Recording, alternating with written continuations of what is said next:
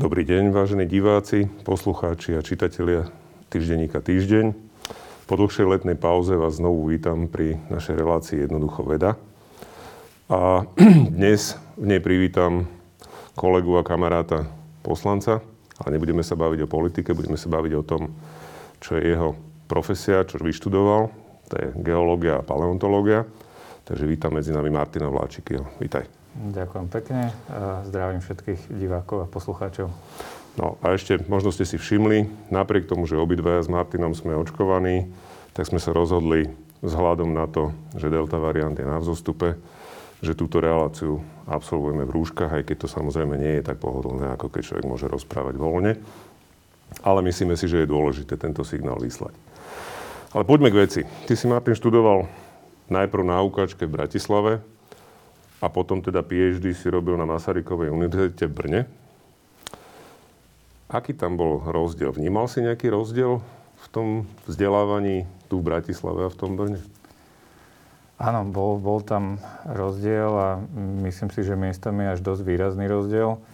V Brne um, musím povedať, že to bolo viac tak uh, interdisciplinárne zamerané. V podstate celá tá Masaryková univerzita, a, ale aj to je prepojenie teda s, s inými teda vysokými školami, ktoré sú v rámci Brna a aj medzi tými rôznymi odbormi.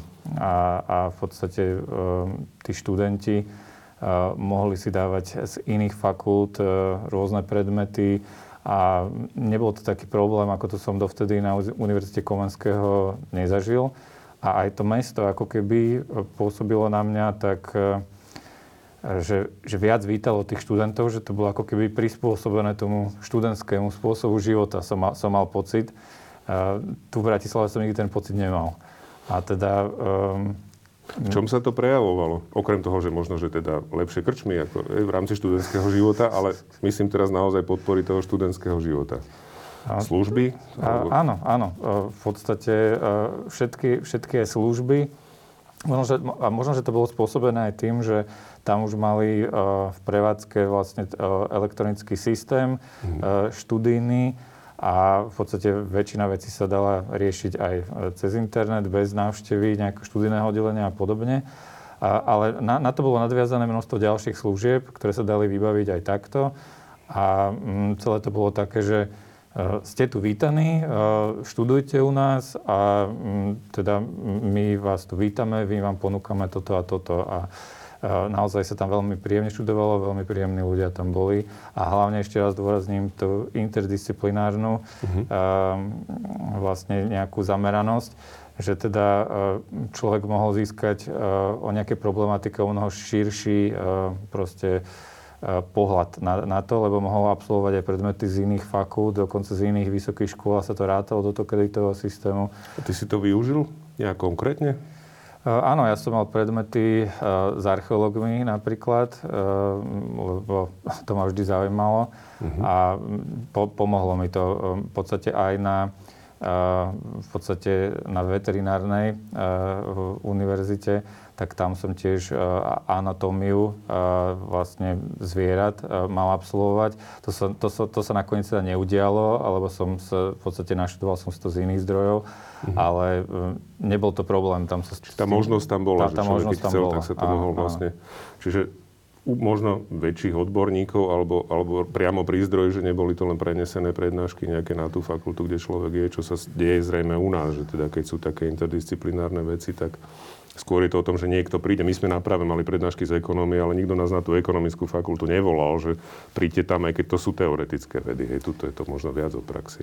No, tak tu napríklad sme mali v rámci štúdia geológie tu v Bratislave predmet fyzikálna chémia a my sme boli um, prvý ročník, ktorý to akože absolvoval a teda drvia väčšina ľudí z toho vyletela, vrátane mňa. A mm. ako to nebolo vôbec prispôsobené e, nejakým spôsobom to, to, tomu, že to neštudujú chemici, a, ale, a, a, áno, ale že, že, že my sme nemali ten background uh-huh. a za tým a potom sa spamätali, že však um, celý ročník nám na tom pohorel, tak na, na ďalší rok to už prispôsobili uh-huh. tým, tým potrebám.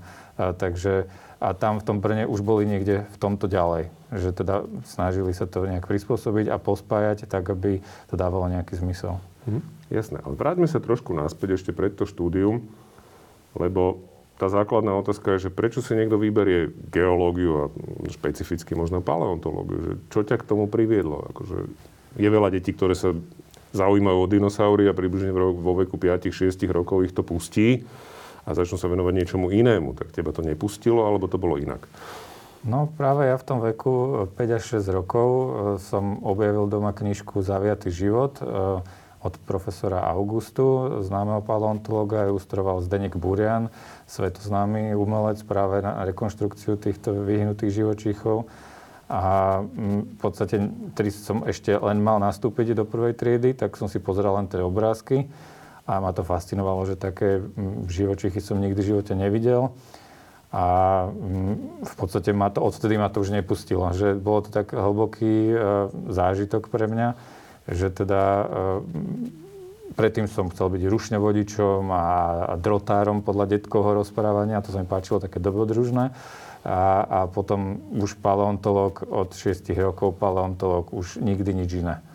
Takže, takže to, to bol, veľmi ten, toto skorý, bol ten dôvod. Veľmi skorá voľba kariéry vlastne. Hej. Jasne. Áno, aspoň som nemal nejaké dilemy potom. ono, to, ono to pomôže samozrejme v tom, že človek už si asi hľadá tie aj tie predmety možno na tých školách, ktoré môžu byť dôležité a nejak, nejak si pomáha. Ja som to mal úplne naopak. Živím sa tým, čo som nikdy na, na školách moc neštudoval. Ale uh, je to asi jednoduchšie. Uh, keď som si pozeral zoznam vlastne tvojich nejakých publikácií alebo publikácií, na ktorých si sa podielal, tak som narazil na výraz na archeozoológiu, takže som sa chcel opýtať, či tomu rozumiem správne, že tebe nestačilo venovať sa súčasným žijúcim živočíchom, ale teda v rámci tej paleontológie, a povieme si, čo to je presne paleontológia, ťa zaujímajú vlastne tie živočichy, ktoré už tu nemáme. No, e, v podstate tým, že ma zaujímala vždy aj archeológia, tak v mhm. podstate v rámci tej paleontológie som si našiel niečo, čo prepája e, práve tú archeológiu s tou paleontológiou a to je vlastne skúmanie zvieracích pozostatkov z, zo sídlisk e, právekých ľudí. Uh-huh. Špeciálne teda e, v paleolite, v staršej dobe kamennej lebo tam teda sú ešte tie živočichy, ktoré už v súčasnosti neexistujú, ako mamuty a, a ďalšie. A v podstate, ale ako keby dokážem samozrejme pourčovať akékoľvek zvieratá aj z mladších sídlisk. Len tá paleontológia v podstate končí takou konvenčnou hranicou, že 10 tisíc rokov pred našim letopočtom a že mladšie veci ako paleontológu ako keby nezaujímali. Ale, e, ale teda... To už je potom čo? To je, to je archeológia, to, história, alebo to, čo to je? To už, to už je skôr biológia. A, a tak, z hľadiska, z, z, z, hľadiska, z hľadiska toho času, že, že teda v tom, v tom holocéne v podstate už máme e, plus minus rovnaké tie spoločenstva tých e, zvierat, rastlín ako, ako súčasnosti, takže to je tá biológia, ale v podstate tá doba ľadová, ktorá povedzme končila pred tými 10 tisíc rokmi, tak tam tie spoločenstva boli e, veľmi iné. Čiže to bol nejaký prelom. Tá doba ľadová spôsobila, alebo bola nejakou, nejakou hranicou, ktorá, ktorá oddelila vlastne tie prehistorické zvieratá od tých, ktoré máme dnes. Nehovorím, že všetky samozrejme, ale, ale že tam je nejaký zreteľný predel, že, sa, že došlo k nejakej významnej zmene? Áno, áno, tam e, v podstate e, od tých klimatických pomerov e, veľmi závisí teda, že aké máme rastlinstvo a aké máme potom živočístvo na to naviazané. A tam teda, keďže boli veľmi studené a suché tie pomery, tak boli na to naviazané tie rastliny živočíchy a ako náhle sme teda prešli do doby medziladovej, teda do holocénu, ano. tak ako e, je to veľmi výrazný predel a e, už v podstate v tom holocéne sa to plus minus nemení. Keď áno, sú tam nejaké, nejaké zmeny, ale oproti tejto veľkej zmene sú zanedbateľné. Či dá sa povedať, že to bolo nejaké posledné veľké vymieranie? V, pod, v podstate áno, ak teda nerátame teda ľudskú činnosť a vymieranie s, tým spôsobené povedzme v nedávnej minulosti, alebo mhm. teda bohužiaľ aj v súčasnosti. A, tak áno, bolo to také posledné, také veľké vymieranie. Lebo však vieme, že tých vymieraní bolo teda na Zeme guli veľa, vrátane teda toho známeho javu, kedy vyhnuli dinosaury a spolu s nimi 70 ostatných živočíšnych druhov, že to neboli no. len dinosaury. Ono najväčšie vymieranie bolo e, vlastne na hranici prvohor a druhohor, že mhm. oproti uh-huh. tomu e, toto na konci druhohor a začiatku treťohor bolo, bolo o dosť menšie. Uh-huh. Tam ako... A to bolo čo? No, Keď už e, sme to nakusli, tak to no, dopovedzme. Tak, tak to, to, tam, tam v podstate uh, to, čo je na rozhraní druhohor a treťohor, tak to sa pripisuje teda dopadu meteoritu, ale to, čo bolo na rozhraní tých prvohor a druhohor, tak tam uh, v podstate sú jed, jednak uh, pohyby kontinentov, na to naviazané nejaké uh, zmeny prúdenia oceánskeho, klimatického, tiež mhm. výbuchy sopiek, nejaké výlevy láv a, a podobne. Takže tých dôvodov tam môže byť viacero a hm, naozaj to bolo vtedy veľmi významné vymieranie. Tam mm-hmm. sa hovorí o 95%, ak si to dobre Čiže pamätám, že teda toto... Takmer tý, život zanikol na Zemi, hej. Áno, tam sa vyslovene, že znova nastavovali pravidlá, mm-hmm. dá sa povedať. Jasné. Dobre. Uh, v jednom z tých spomínaných diel sa, sa objavil taký pojem, že tafonómia. A to ma zaujalo, že teda je to také slovo, ktoré som skutočne ešte nepočul. A teraz skúsme si povedať jednak, čo je tafonómia a potom sa možno ešte vráťme k tomu rozdielu, že archeológia a paleontológia. Lebo aby sme si vysvetlili presne, čo to je paleontológia. Možno z toho sa dostaneme aj k tej tafonómii.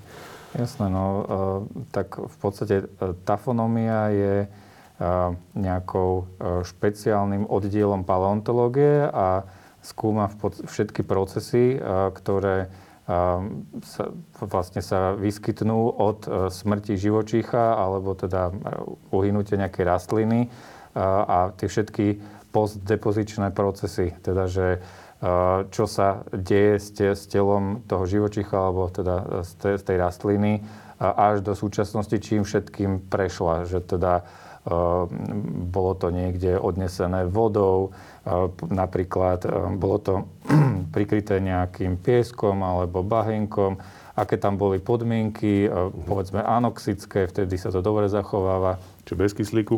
Áno, áno, bez kyslíka. Uh-huh. A, a tak ďalej, že, že teda tam môže, povedzme, nejaké telo toho živočícha môžu to rozobrať v podstate nejaké ďalšie živočíchy, zdochlinožravce, zostanú nám len niektoré časti tej kostry. Na tých kostiach máme stopy po obhrízaní alebo Ehm, rôzne brúsenie zubov napríklad mm-hmm. po nejakých hlodavcoch, lebo oni si na tom radi brúsia zuby no. a, a, a podobne. Takže, takže e, to v podstate všetky procesy od tej smrti e, toho živočícha až do súčasnosti skúma tafonomia a je to teda tiež akože dosť náročná, náročná veda a je to teda vlastne len časť paleontológie a paleontológia skúma v podstate E, život na, na Zemi od jeho vzniku až do tej konvenčnej hranice tých 10 tisíc rokov mm-hmm. pred našim letopočtom.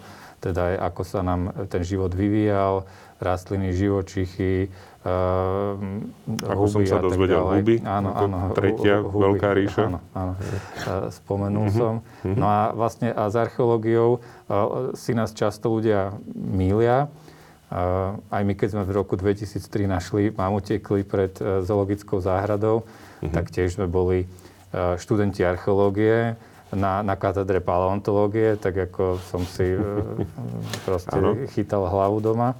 No ale vlastne tá archeológia skúma všetko, čo nejakým spôsobom súvisí s človekom a, mm-hmm. a, a s jeho činnosťou. A tá, a tá paleontológia je v podstate e, o tých e, rastlinách a živočíchoch. I keď toho človeka to tam ako zahrňa čiastočne, ale to už je taká, že paleoantropológia a, a, a podobne, že už sa to tam tak špecializuje. Mm-hmm. Ale v podstate archeológia e, ich zaujíma len ten človek a jeho činnosť. A... Čiže skôr to, čo ten človek urobil, Áno. napísal, postavil, vymyslel a teda neskôr už aj vyloženie konal, sú to vojny a neviem, podobné no, veci.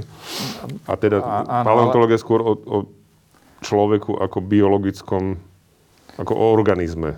Ako, ako, ako o organizme tomu správne, skôr, skôr ako uh, skúma uh, tie, tie stránky tých rastlín a živočíchov, ktoré teda on povedzme používal, mm-hmm. lovil, pestoval a, a tak ďalej. Teda no, o tom pestovaní v tej dobe kamenej asi nemôžeme mm-hmm. rozprávať, ale teda tam o tom love samozrejme a, a zber, nejaký a, a, a zber samozrejme a teda uvažuje sa že teda niektoré rastliny, teda neuvažuje sa, to už je dokázané, že teda niektoré rastliny sa, sa používali už v tej, v tej dobe cieľene na výrobu nejakých hodevov a je, jedál a nejakých, um, povedzme, aj nejakých liekov, povedzme. Mm-hmm. Tak, takže e, to sa, to sa dá, to sa dá všet, všetko v, v tom zázname nájsť a v podstate archeológovia, keď e, kopú nejakú takúto lokalitu, tak uh, oni povedzme vyberú nejakú keramiku, nejaké nástroje, ľudské kosti a tak ďalej, ale v podstate tam majú tam uh, zvieracie kosti, ktoré uh, idú nejakému paleontológovi alebo potom nejakému biológovi, ktorým to zoologovi, ktorý to pourčuje, tie mladšie veci. Um, ďalej môžu skúmať pely napríklad, mm-hmm. že, že, že palinológovia Uh, určite nejakí sedimentológovia, ktorí im povedia o tom sedimente, v ktorom to bolo uložené, že... Čiže to pomáha nejakému datovaniu toho, že... Aj, aj datovaniu, sa to, ale, sa to ale, ale celkovo k re, rekonštrukcii toho paleoprostredia, že teda v akom uh, svete tí ľudia žili vtedy. Mm-hmm. tak, aby sme to vedeli rekonštruovať, celé to prostredie. Čiže cieľom tých, tých spojených vlastne síl archeológov, paleontológov a teda potom týchto odborníkov, ešte špecialistov na rôzne veci je naozaj v podstate to, čo sme dali aj do názvu tej relácie, že nejakým spôsobom sa preniesť do toho času, kedy tí ľudia prehistoricky tam teda nejakým spôsobom žili a čo robili a čo lovili, čo jedli, čo, ako sa správali. Vieme, to, vieme toto vieme z tých, z tých e, nálezov nejak zistiť, že aj ich nejaké... Samozrejme, ty sa venuješ tým zvieratám skôr, alebo teda tomu vplyvu, alebo tomu, tej interakcii ľudí a zvierat, čiže tam vieme aj e, potom zistiť, že povedzme, ako sa lovili zvieratá z, toho, ako, z tých zvyškov zvieracích? Áno, e, v podstate o tom bola moja dizertačná práca, že som, no. že som skúmal v podstate volalo sa to, že intencionálna fragmentarizácia kosti v paleolitických kultúrach. Dobre, teraz a, si to preložíme do te, slovenčiny. Teda je to, mm, že zá, zámerné rozbíjanie kostí e, v, v kultúrach staršej doby kamennej. Mm-hmm. A teda ja som tam špeciálne dve lokality skúmal. E, jednak Trenčianske Bouslavice a druhá e, známu lokalitu Moravany nad Váhom Mora, Moravianská Venuša a, a tak ďalej. Pri Piešťanoch, pri, kúsok pre tých, čo nevedia presne. Áno, tam po, považie je, je posiaté týmito lokalitami, a, pretože jednak to bolo aj výhodné nejaké prostredie, že teda veľká rieka, a veľa tých zvierat na to bolo naviazaných a bolo to aj v nejakom takom, že závetri a tie teplé pramene pri Piešťanoch a tak ďalej a druhá tam máme aj sedimenty zachované z tej doby, že teda sa nám v rámci e, tých uložených vrstiev, tej spraše, e, sa nám, sa nám zachovali aj tie pozostatky e, tých kamenných nástrojov a tých zvieracích kostí. Použil si slovo spráš. Čo to znamená?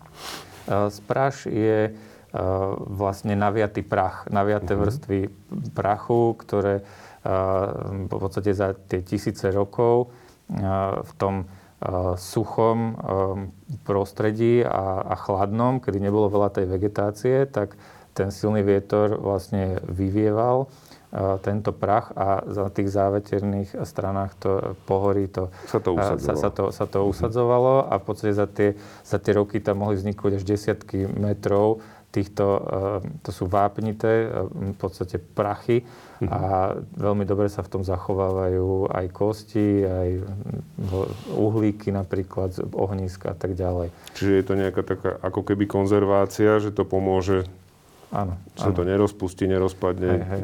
Väčšinou, väčšinou je to tam dobre zachované, teda čím akože hlbšie, lebo už pri tom povrchu mm-hmm. uh, tam samozrejme zasahujú súčasné Voda, procesy, o, orba, korienky, uh, zrážky a tak ďalej. Takže pri tom povrchu je to zlé, ale čím hlbšie sa ide, tak tým to býva lepšie zachované. Ale aby som sa vrátil k, k tej dizertačke mojej, tak v podstate ja som skúmal pozostatky zvierat z týchto dvoch lokalít. teda je, sú to pozostatky lovnej zvery, mm. ktorú teda tí lovci v kultúre nazvanej gravetien lovili a, a, a ktoré zvieratá lovili a, a ako, čo s nimi robili a tak ďalej. A tam aj povedzme, že sú to dve blízke lokality a v to obdobie je veľmi blízke. Povedzme, Čo znamená veľmi blízke? No, medzi nimi, že povedzme 20-25 tisíc rokov pred našim letopočtom. Uh-huh. Čiže približne v rovnakej dobe? V, rovna, v rovnakej dobe. Uh-huh. A ten rozdiel tam, tam bol veľký, že napríklad v tých Moravanoch lovili výlučne, okrem drobných výnimiek, soby. Uh-huh. A tam bolo veľmi veľa sobov a čo bolo zvláštne na tejto lokalite, tak prevažne to boli a, mladšie soby, že teda sa ako keby špecializovali na také mladšie a, a na základe sezonality, a, na, ktorá sa dá zistiť na a, koreňoch zubov, že v podstate a, tam sú prírastky cementu, ktoré... Zubov ľudí alebo tých sobov? U, u, u tých sobov, lebo bohužiaľ ľudské pozostatky tam nemáme. Áno. Tak sa dá povedať, že teda či tam je letný prírastok, zimný prírastok. Niečo a, ako letokruhy na Áno, niečo ako letokruhy, okay. presne. A dá sa, keď sa urobí výbrus, pozrie sa to pod mikroskopom, pozrieť, že teda OK, posledný prírastok je zimný, tak bol ulovený v zime a dá sa potom určiť, že teda, ak, keď na, na základe viacerých vzoriek, že teda bolo to osídlené len na jar, len, len v zime a, a tak ďalej. A toto bolo celoročne obývané sídlisko, lebo sa tam našli zo všetkých týchto eh, ročných období nálezy. A potom veľmi málo iných vecí. Nie, nie, troška z mamuta, troška z nejakých uh, vlastne mesožravcov, bol tam medveď, bol, bol líška, vlk, ale oproti tomu Sobovi, myslím, že tam bolo 27 jedincov, čo som narátal, tak e, toto bolo, že po jednom, po dvoch, to oproti tomu. A na tých Trenčianských Bohuslaviciach ten rozdiel bol v tom, že tam síce tiež bola, bolo toho soba najviac, ale hneď, hneď za tým uh, boli mamuty, boli kone a že, a že v podstate... Že kone sa lovili v tom čase, áno, ne, nepoužívali áno. ako domáce zviera. To ešte o tom ani, normálne divé kone. ani nechyrovali, hej, divé kone a Uh, Predchodca bývalých švedských uličiek. No, super, super mesko, tak prečo by sme si mhm. neulovili? Uh, tak, takže tam to spektrum mali o mnoho širšie toho jedálnička a teda uh, tam zase u tých mamutov je zaujímavé, že, že zase to boli prevažne mladšie mamuty a, a v podstate aj mláďatá tam boli, dokonca som tam našiel mliečný mamutí kel, to je fakt, Aha. že e, unikátny nález aj v rámci Československa teda bývalého, že to je také 3, 3 cm 4, fakt maličká vec. Netušil som, že existujú mliečne kly. Áno. To... Aj slony ich majú dnes?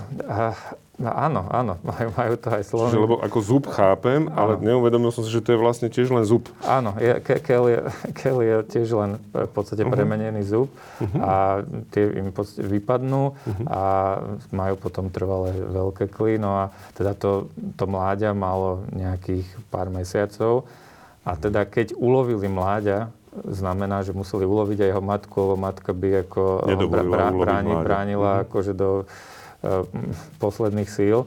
Takže vyzerá, že sa špecializovali na, práve na takú, takúto korisť, lebo tých mláďat tam bolo pomerne dosť, i keď nie takýchto mladých, toto bolo výnimočné. Jasne. Ale e, že teda takto e, nepekne to vyzerá, hej, že teda lovili mami, mamutice s mláďatami, ale teda on, im išlo o prežitie.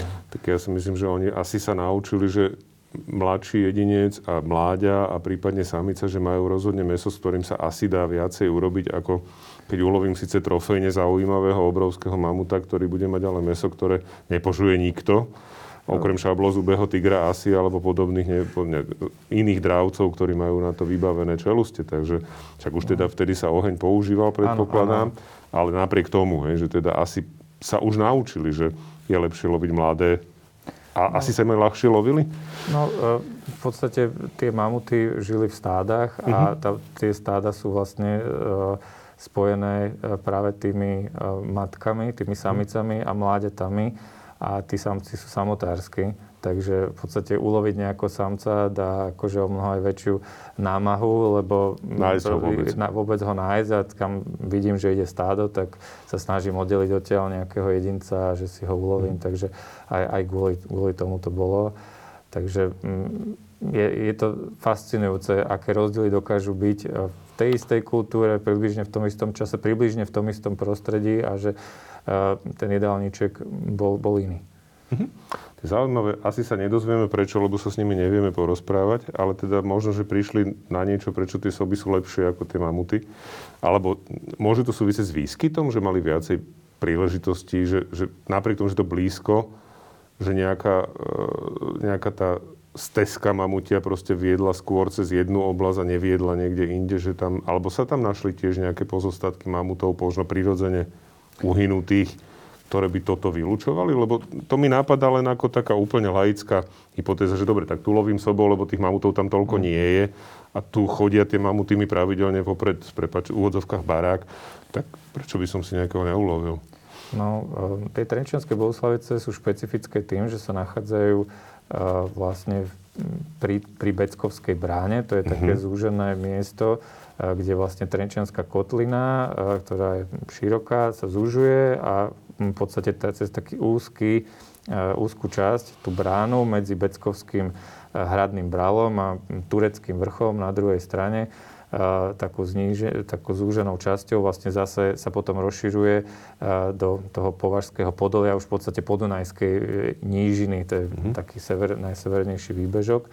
A že tam ako keby tá migrácia tých zvierat, ktoré hlavne, obzvlášť mamuty sa nám nešpahali niekde akože strašne do kopcov, Takže museli prejsť ďal a v tom zúženom mieste bolo výhodné e, pre tých ľudí, že tam si ich skrátka počkali mm-hmm. a tam sa ich e, darilo loviť. E, zatiaľ, čo v tých Moravanoch, tam už je to údolie váhu dosť široké a tam už možno bolo ťažšie sa k nejakému mamutovi dostať, mm-hmm. k nemu tak blízko, že teda tie soby, ktoré sú tiež stádové, a teda v tej dobe ich tam muselo byť určite kopec, tak to bolo jednoduchšie. A, mm.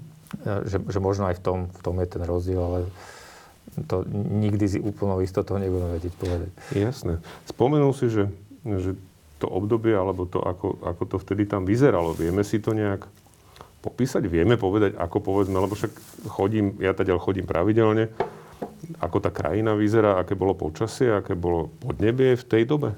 Ako, ako vlastne, čo tí ľudia zažívali, keď, keď teda boli vonku, však teda oni mali nejaké príbytky, ale v zásade trávili čas vonku, ako to tam vyzeralo? Ono to suchšie, menej zelené, viac zelené. Jak to, jak to vyzeralo? Ono tradične sa e, ešte v tých burianových malbách sa zobrazujú nejakí tí e, mamutí chudáci, ktorí sa rýpu v tom snehu a tam akože sa snažia nejaké úbohé rastlinky pod toho vydolovať. Len eh, nie, nie je to eh, vôbec tak, že by eh, tie podmienky boli až tak nehostinné, lebo by nám nedokázali uživiť také veľké zvieratá a v stádach a tak ďalej. Samozrejme, že bolo chladnejšie a suchšie podnebie, ako je teraz.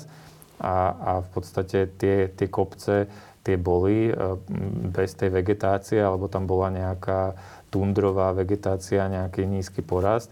Mm. Ale v podstate tie údolia riek, e, tie boli vlastne e, takou parkovou krajinou, že teda boli tam aj stromy mm. a, a na niektorých miestach aj dosť, aj dosť tých stromov a v podstate na to sa viazalo to gro tých, e, tých živočíchov, že, že teda museli tam mať dostatok tej potravy, aby, aby prežili a prežili v takých množstvách.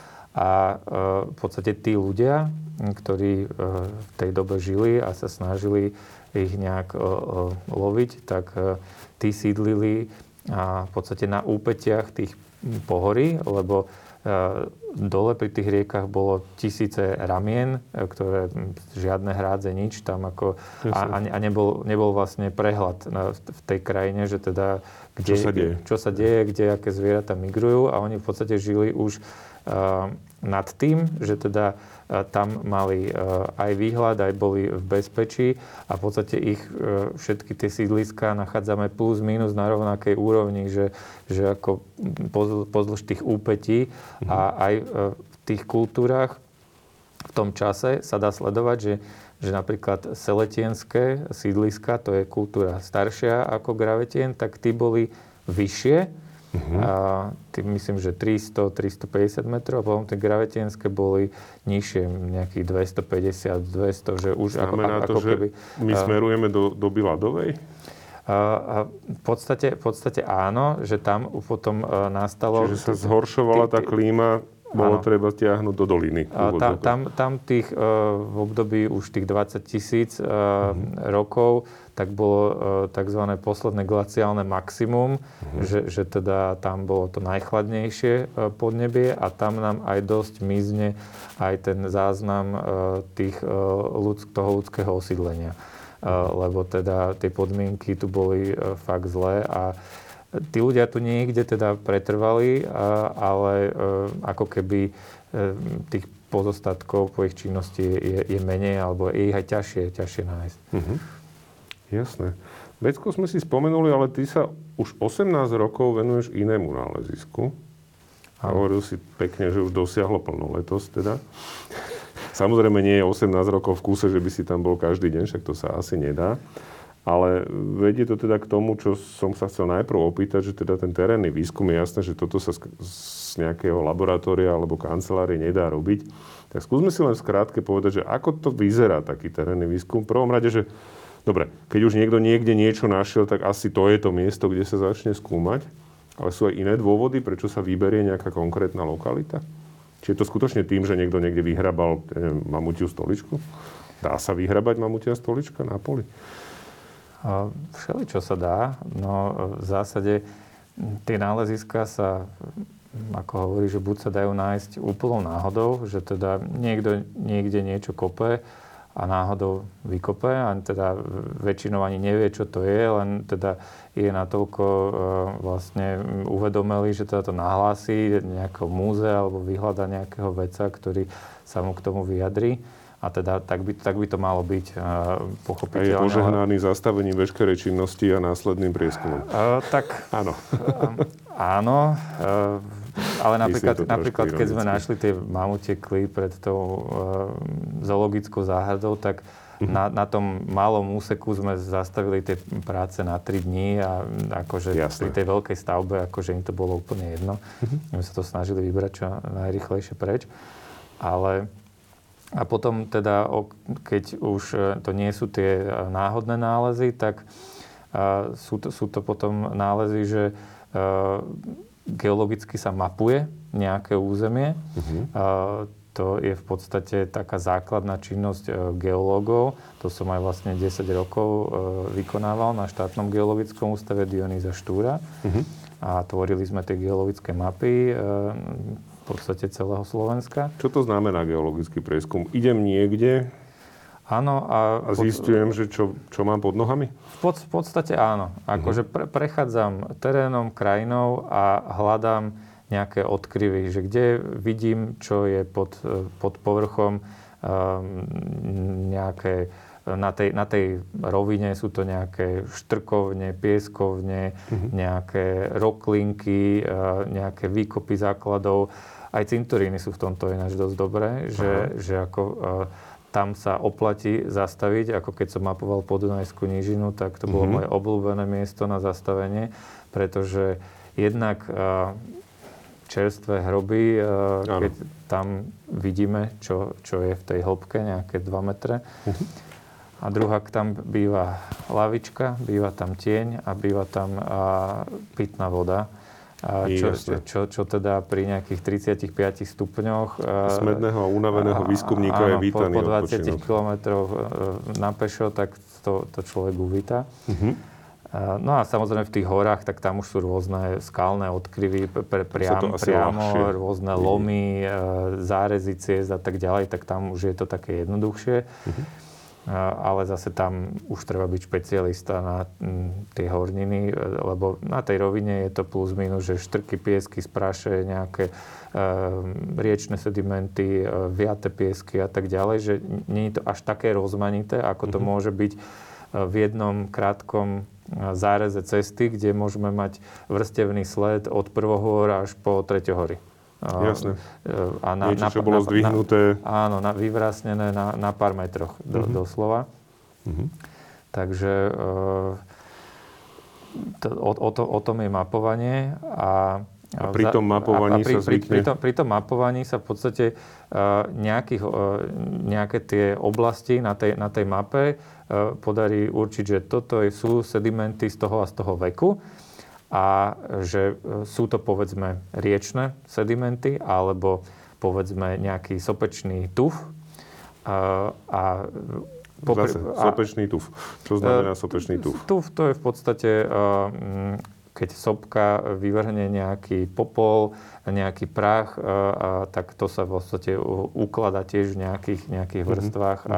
a tiež v podstate to môže E, usmrtiť nejaké živočíchy, rastlinstvo, ktoré tam zostane pod tým pochované. A zakonzervuje to. Zakonzervuje vlastne. to. A, uh-huh. a v podstate pri tom mapovaní sa dokážu vytipovať e, tieto oblasti uh-huh. že, že tu, a, a prípadne aj niečo, niečo nájsť. A už potom sa to dostane do správy, e, do vysvetliviek k mape a tak ďalej. Kolegovia si to povedia. A že, že tam chod, tam je niečo zaujímavé, tam by niečo mohlo byť. Uh-huh. Tá, a, a ide sa už tak cieľenejšie. A potom už e, taký ako človek, ktorý má už nie, nejakú skúsenosť, tak vie takto dokázať e, ísť aj sám, že, že teda po tom teréne a v podstate e, si naštuduje tú mapu dopredu a a už má na to taký nos, že, že ako už e, vie asi Cíťak, kde. ako detektív, a, hej, a, áno, áno. Inštinkt nejaký ťa vedie. Pre, presne tak, uh-huh. akože sú ľudia, ktorí sú v tomto úplne vynikajúci a uh, majú to fakt, že pre, premakané a že oni sa nikdy na, na prázdno nevrátia. OK. to je určite, určite závidenia hodná vec. Ale teda poďme k tej novej vieske, lebo to je tá oblasť, Áno. ktorej sa teda to, to nálezisko, alebo tá, tá oblasť, ktorej sa venuješ 18 rokov. Takže ako sa na ňu prišlo a čo, čo sa tam za tých 18 rokov podarilo nájsť? No, na tú, sa, na tú lokalitu Nová Vieska a na susednú lokalitu Strekov taká známa vinárska mm-hmm. oblasť na Hronskej pahorkatine. Čiže a... hovoríme o oblasti Nové zámky Štúrovo niekde áno, v tej časti? Áno. Mm-hmm. Tak e, v podstate sa na, na nich prišlo v rámci geologického mapovania. Keď, mm-hmm. sa, keď sa robila mapa e, vlastne tejto juhovýchodnej časti e, podunajskej nížiny a to je speciálne teda tej Hronskej pahorkatiny a a tam geológovia prechádzali v tých nejakých 60. rokoch, začiatkom 70. rokov tú oblasť a mm, v podstate, kedy si to bolo tak, že každá obec, ktorá mala možnosť, e, tak si e, v rámci svojho katastra e, vyhlbila nejakú pieskovňu, štrkovňu, tehelňu, lebo tie súroviny potrebovali a mm-hmm. akože mali to tam, tí, čo mali šťastie, tí to mali priamo v katastri, tak si to tam ťažili a používali to na výstavbu. No a tí geológovia tam e, objavili e, pozostatky zvierat e, práve v takejto štrkovni, pieskovni, ktoré vypublikovali v tej dobe a v podstate ja som na túto lokalitu bol upozornený počas štúdia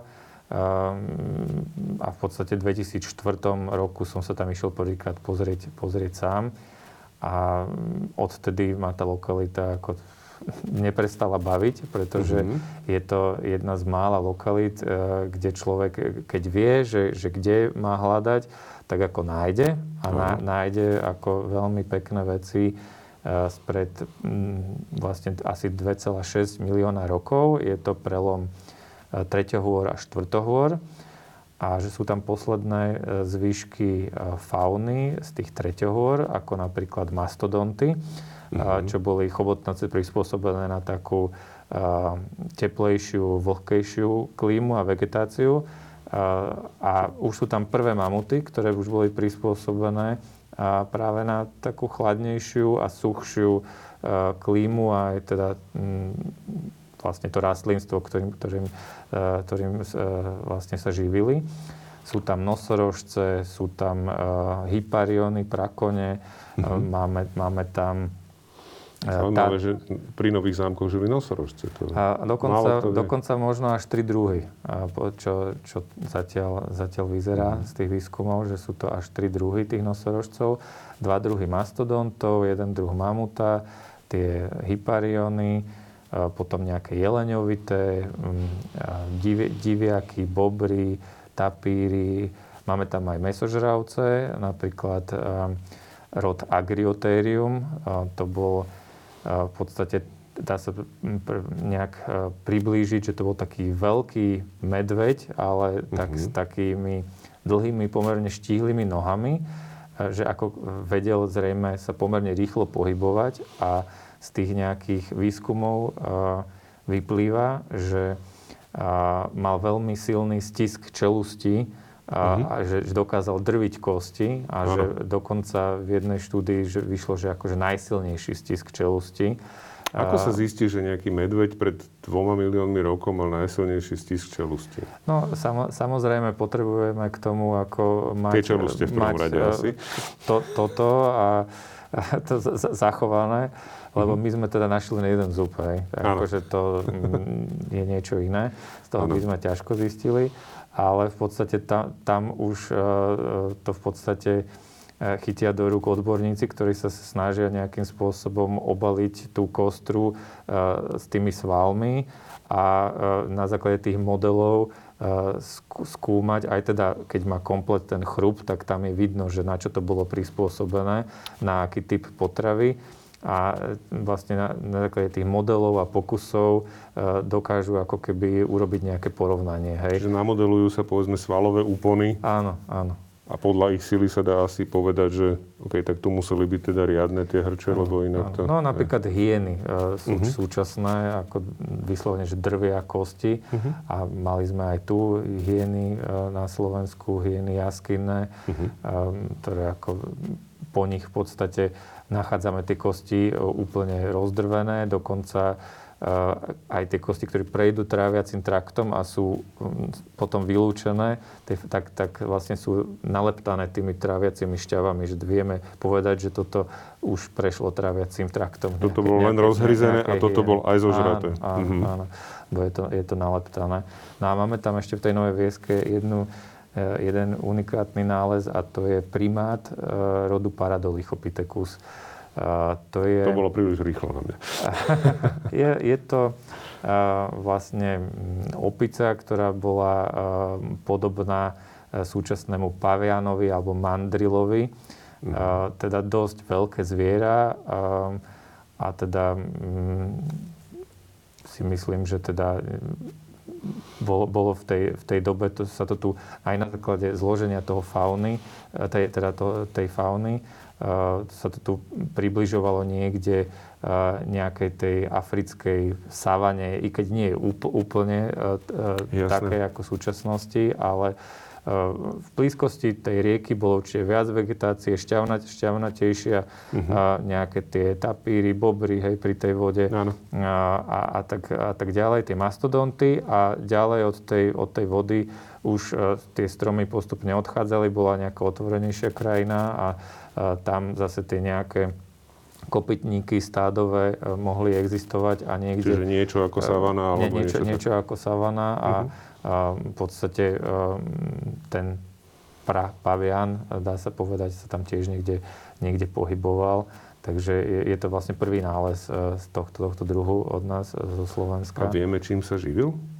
Bol to už ako všežravec, alebo to bol áno, ešte, áno, ešte vše, vše, všežravec? všežravec. Čiže aj nejaké drobné zvieratá bol schopný... Uh, áno, však v podstate aj sú súčasné primáty, aj, aj šimpanzi, uh-huh. akože lovia bežne, aj mláďatá, bohužiaľ, áno. a tak ďalej. Takže áno.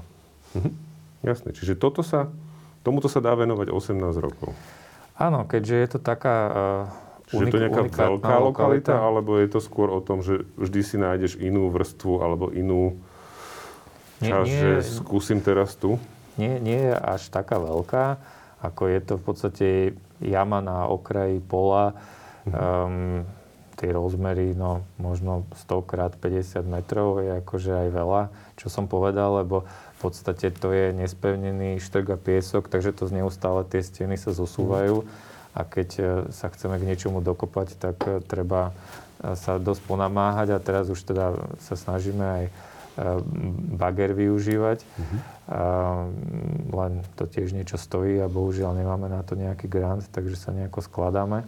Uh-huh. No a, ale uh, ten význam uh, tej, tej lokality uh, je dôležitý, že, že teda je to v tom prechodnom období medzi Treťohorami a Štvrtohorami a to spektrum tej fauny je zaujímavé a mohlo by sa z toho stať, z tejto lokality, stratotyp minimálne slovenský, ak nie stredoeurópsky, možno, že aj v nejakom širšom význame, ale tak to by e, to treba ešte doskúmať. Zase slovo zastavím ťa, stratotyp. A stratotyp e, je v podstate lokalita, kde máme zaznamenanú nejakú, nejakú udalosť, že nám nejaké geologické obdobie končí, začína nejaké e, ďalšie geologické obdobie a je to e, v podstate taká vzorová typová lokalita, že túto to vidíte, ako by to malo ideálne vyzerať a že v tej, tejto vrstve je ešte fauna, flóra taká a taká, e, povedzme teplomilná a v tejto vrstve už mm-hmm. je to zloženie iné, lebo tam prišlo k nejakej zmene, kontinenty spojili, rozpojili, klíma sa zmenila a v podstate toto je ten vzor a, a teraz medzi, medzinárodne hoci kto, keď nájde nejakú lokalitu a že v tejto vrstve našiel niečo to isté ako, ako na tom stratotype, tak vie povedať, že áno, v tom čase sa pohybujeme v tom istom, pretože tu je tá istá fosília, ktorá, ktorá je aj tam.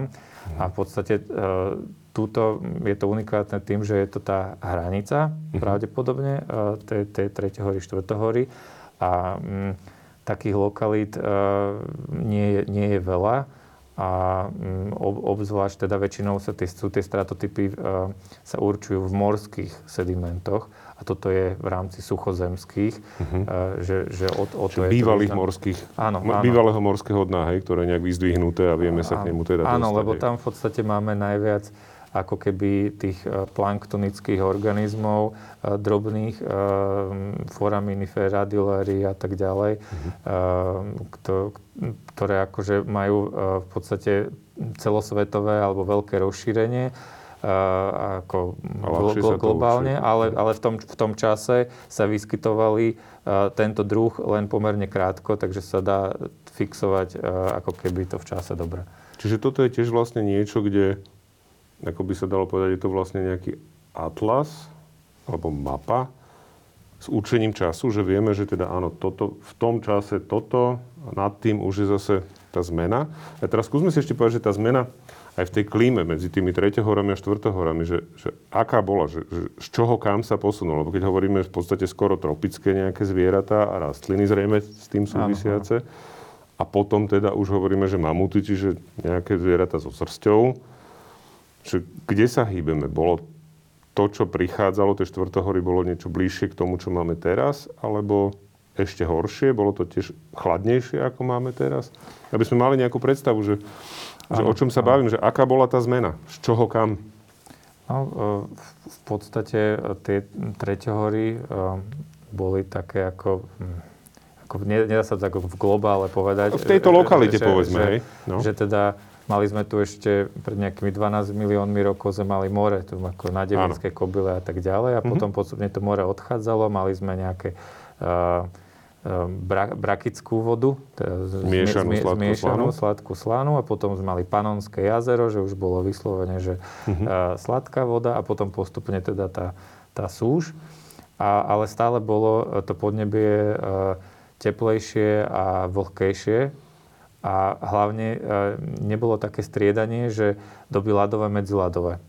Že tie, tieto um, v podstate um, nejaké znaky, že by sa to dialo, nemáme. Uh-huh. A v podstate ten začiatok tých štvrtohor je významný tým, že, že začalo byť to, to, toto striedanie medzi doba, dobami ľadovými a medziladovými, uh-huh. že teda tie, tie procesy rozhýbali tú, tú klímu a že v tých dobách ľadových, ale zo začiatku neboli ešte také, také, také chladné. Že teda aj ten prvý mamut, eh, ktorý tu bol, mamutus meridionalis, tej Novej Vieske nájdený, tak eh, to bol síce migrant niekde od juhu, ale on není taký chlpatý ako mamut srsnatý, ktorý tu žil ako niekedy Jasne. v poslednej dobe ľadovej že boli to už e, síce prispôsobené živočichy na ch- trocha chladnejšiu a tvrdšiu hlavne potravu, lebo to je vidno na tých zuboch. Mm-hmm. Ale Uh, nebolo to vyslovene, že teda z, sme išli z 30, z 30 stupňov do minus 20. Minus 20 hej, že ako tá zmena bola uh-huh. postupná, ale v podstate tam, tam uh, dochádza k tomu, že na, tie živočichy ktoré tu žili dovtedy, sa nedokázali prispôsobovať e, väčšinou, niek- niektoré výnimočne áno, ale sa nedokázali prispôsobiť tomu, že teda boli obdobia chladnejšie a teplejšie. Mm-hmm. Že oni ako migrovali od tých oblastí, kde to bolo tak, ako boli zvyknutí. A rovnako ako nám potom v podstate odmigrovali odtiaľto mamuty na konci doby ľadovej, eh, lebo tu už, už začal, začínalo byť teplo. Už, už, už bolo to podnebie proste eh, pre nich nevyhovujúce a stiahovali sa smerom na ten Sibír, uh-huh. až nám posledné teda mamuty niekedy pred 1700 rokmi pred našim letopočtom vyhynuli niekde v Rangelov ostrov alebo ešte ďalšie ostrovy. To sa teraz začína objavovať, ak sa roztápa permafrost. No, takže tam uh-huh. boli už trpasličie, ale mamuty.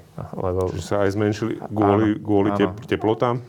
Nie kvôli teplotám, ale kvôli tomu, že teda e, sa prispôsobili veľkosti toho prostredia, že koľko tam mali potravy. Uh-huh. Lebo už na tom ostrove nemali ne, nekonečnú možnosť tej, tej výživy, tak ako uh, sa to volá aj tak, že ostrovný uh, trp, trpaslizmu, teraz neviem, ale uh, no skrátka, uh, že aj na ostrovoch uh, v Stredozemnom mori tiež máme, menšie máme, máme, máme viacero uh, nálezov týchto trpasličích chobotnacov, ale aj, ale aj iných druhov, hej, mm-hmm. že, že sa tie zvieratá tam zmenšujú na tých ostrovoch. Lebo sa prispôsobia tomu, áno, že není toľko potravy a priestoru. Mm-hmm. OK. Dobre, čiže tu by sme v podstate, tá nová vieska by sa mohla stať takým ako možno aj celosvetovým Áno, áno, má, má Kvázi, že ukážkové miesto, že takto to vyzerá. Akože, že podľa tohto sa potom aj iné miesta dokážu posudzovať, že poviem si, že dobre, toto bolo tam a túto som to našiel, tak je to zrejme z tej istej doby, ak som teda, ja neviem, zemepisne niekde. Asi to súvisí aj so zemepisnou šírkou, že teda áno, keď som v tých šírkach a niekde blízko, že to nejak tak viem potom zaradiť. Áno, áno, má, má to tú ambíciu mm-hmm. a m, mm, treba v podstate všetok ten materiál, čo už ide do tisícov kusov, spracovať, vypublikovať ehm, nejaké teda recenzie eh, od iných vedcov si k tomu vypočuť, ale ako ambícia tam je a mm, lokalita je to veľmi, veľmi, veľmi významná. Takže tam je potenciálna takmer svetovosť, sa dá povedať. U, uvidíme, aby Jasné. som nerad predbiehal, Áno. ale akože tá ambícia tam je, preto nás tu drží tých 18 uh-huh. Mhm. rokov a v podstate každý rok to priláka nových a nových uh-huh. nejakých nadšencov, lebo teda nie všetci čo tam kopeme, sú vyštudovaní, ale e, taká lokalita e, v podstate, že príďte si nájsť aj vy mamutízu, mastodontízu, nosorožiu, sánku e, na Slovensku možno ani neexistuje, alebo teda existuje, len nie, nie je taká sprístupnená. Áno. A teda máme aj dobrú tam spoluprácu s obcov a v podstate oni sa tiež tešia a Mojím takým snom je, že by tam raz e, mohol byť nejaký geopark a e, že by sa to sprístupnilo tej verejnosti a aby sa tam prišli niečo dozvedieť a aby to, aby to videli nejak, výstava aj, aj tých zvierat v životnej veľkosti a tak, ale to by sme museli mať nejaký grant alebo nejakých sponzorov. Tak je možno, že niekto sa toho chopí a povie si, že áno, stojí to za to, lebo je to vec, ktorá je, ktorá je skutočne zaujímavá rozhodne mňa zaujala. Je to, je to, už je to pochopiteľnejšie, prečo sa niekto 18 rokov na tom istom mieste snaží niečo nájsť. Dobre, e, ďakujem pekne. Na záver my vždycky dá, mám takých 7 otázok, uh-huh. ktoré sú také, že mali by, sú rýchle a mali by možno si pýtajú takú rýchlu odpoveď. Takže začnem to prvou. Čo si pamätáš ako prvú vec, ktorá v detstve v tebe vzbudila zvedavosť? Čo si spomenieš? Okrem teda toho spomínanej knihy, ale či bolo niečo predtým také? Čo ťa zaujalo? Chcel si vedieť, že hm. čo to je, prečo to je, jak to funguje? No, to, to je dobrá otázka, lebo ako... Mm, teraz si asi nespomeniem, že, že pred, pred tou knihou, že či niečo také bolo, ako určite som bol zvedavé dieťa, ale to by mm-hmm. skôr moji rodičia asi vedeli povedať.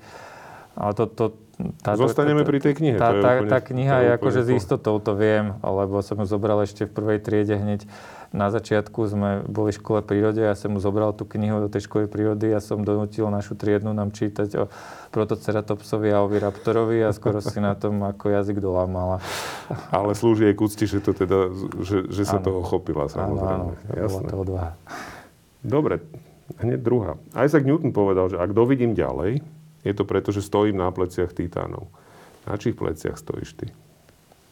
No, samozrejme, ako e, všetci tí učitelia a veci, ktorí tu boli predo mnou, tak ako ja čerpám z toho, čo oni um, nejakým spôsobom vyskúmali alebo čo ma naučili. A, a snažím sa to ďalej ako posúvať uh, aj teda ďalším generáciám, lebo bohužiaľ je nás, je nás veľmi málo uh, v mhm. tomto obore a teda tí starší bohužiaľ odchádzajú do dôchodku a už teda aj nie sú medzi nami a, a tre, treba sa snažiť ako čo najviac aj zaujať verejnosť a, a mládež a presvedčiť ich, že teda je, stojí to za toto študovať. Niekto konkrétny ti nápadne? Nejaká význam, výrazná osobnosť, ktorá ťa povedzme nejak oslovila? Alebo...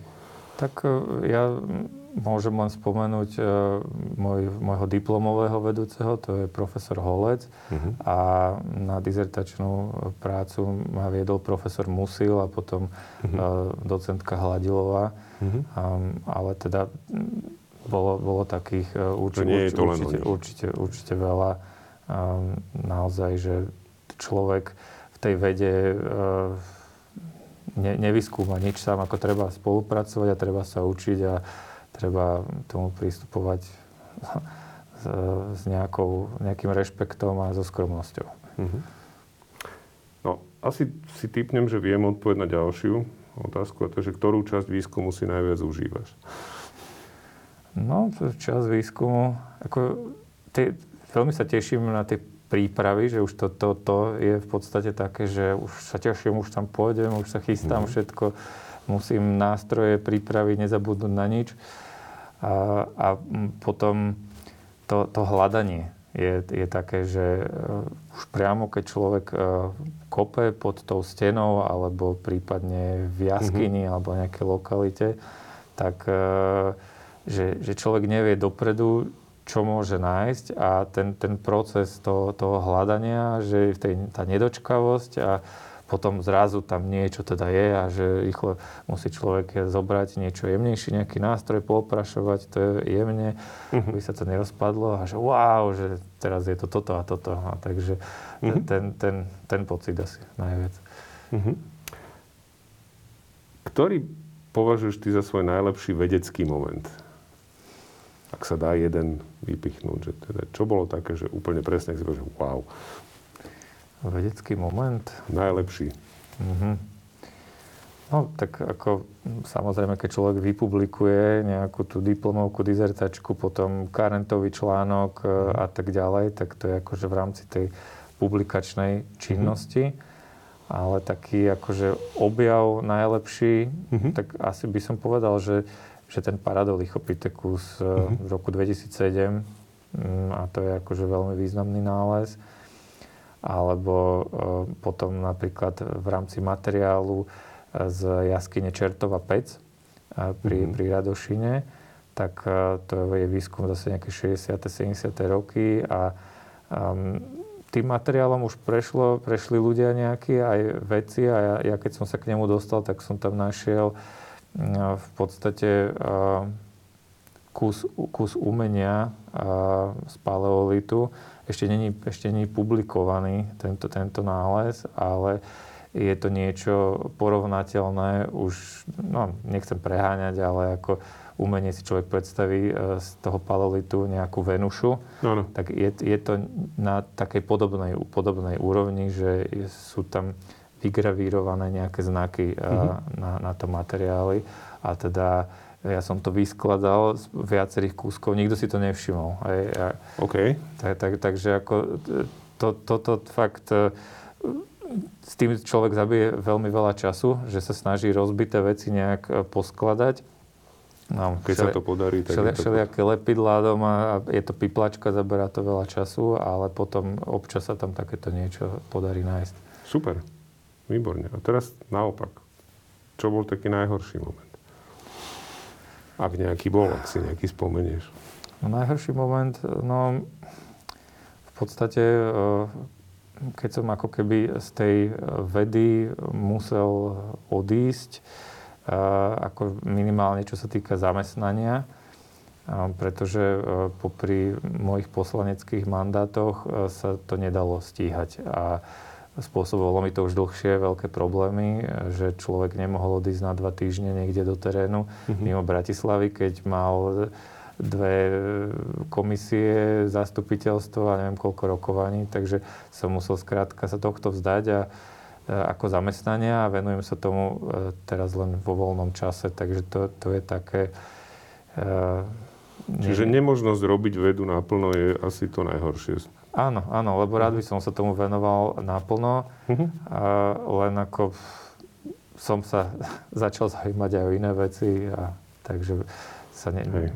musím... Nie, ale vedecky to samozrejme áno, áno. že to nie ako je, je, to, je, to, je to ochudobnenie, ako je, to, je to citeľné. Mhm. Rozumiem. Čo ti dáva seba dôveru? Seba dôveru? Hm. Tak e, seba dôveru. Ako nejakým spôsobom sa spolieham na, na to, čo som sa naučil a čo, čo som už zažil. A a keby, kebyže aj si ako neviem nejak poradiť, tak akože mám dobrých priateľov a kolegov, na ktorý, a teda samozrejme rodinu, hej, to akože na, samozrejme na prvom mieste, o ktorých sa môžem oprieť a, v podstate celé, celé to, toto nejakým spôsobom vo mne buduje tú, tú seba dôveru, že teda um, sú samozrejme aj momenty, kedy človek ide dole, ale uh, v podstate nejakým spôsobom, napriek tomu, že aj napríklad minulý rok som mal ťažký úraz, tak mm-hmm. ako e, bolo to narušenie tej, tej seba dôvery a e, že som bol veľmi zneistený, ale znova som sa nejak do, do toho dostal a v podstate nejak sa tým... Nakoniec to človeku aj pomôže zase. A, a, áno, áno, je, je potom silnejší a v podstate aj tá, aj tá samotná veda že, že skúmame ten vyhynutý život a v podstate, že mnohé z tých skupín boli milióny rokov na výslni a už tu nie sú, že tak e, ako keby e, človek si tak ako príliš sám seba nemôže potom brať vážne, e, lebo proste aj hentie dinosaury sa skrátka cítili stovky miliónov rokov veľmi dôležito a už tu, už tu nie sú. Takže netreba sa brať príliš vážne a skôr to brať takou, takou ľahkosťou a akože asi tak nejak prirodzene, prirodzene veriť. Takže ako... Jo, OK. A posledná. Čo si myslíš, že by bolo treba urobiť, aby sa v ľuďoch vybudil väčší záujem alebo väčšie náčenie pre vedu? Ľudia by aj mali záujem, len keď sa dozvedia, e, že teda aké sú podmienky a aké je ohodnotenie, tak e, veľa, veľa z nich bohužiaľ povie, že tak do toho ja nejdem, že ja nechcem živoriť, ja musím živiť rodinu. Mm-hmm.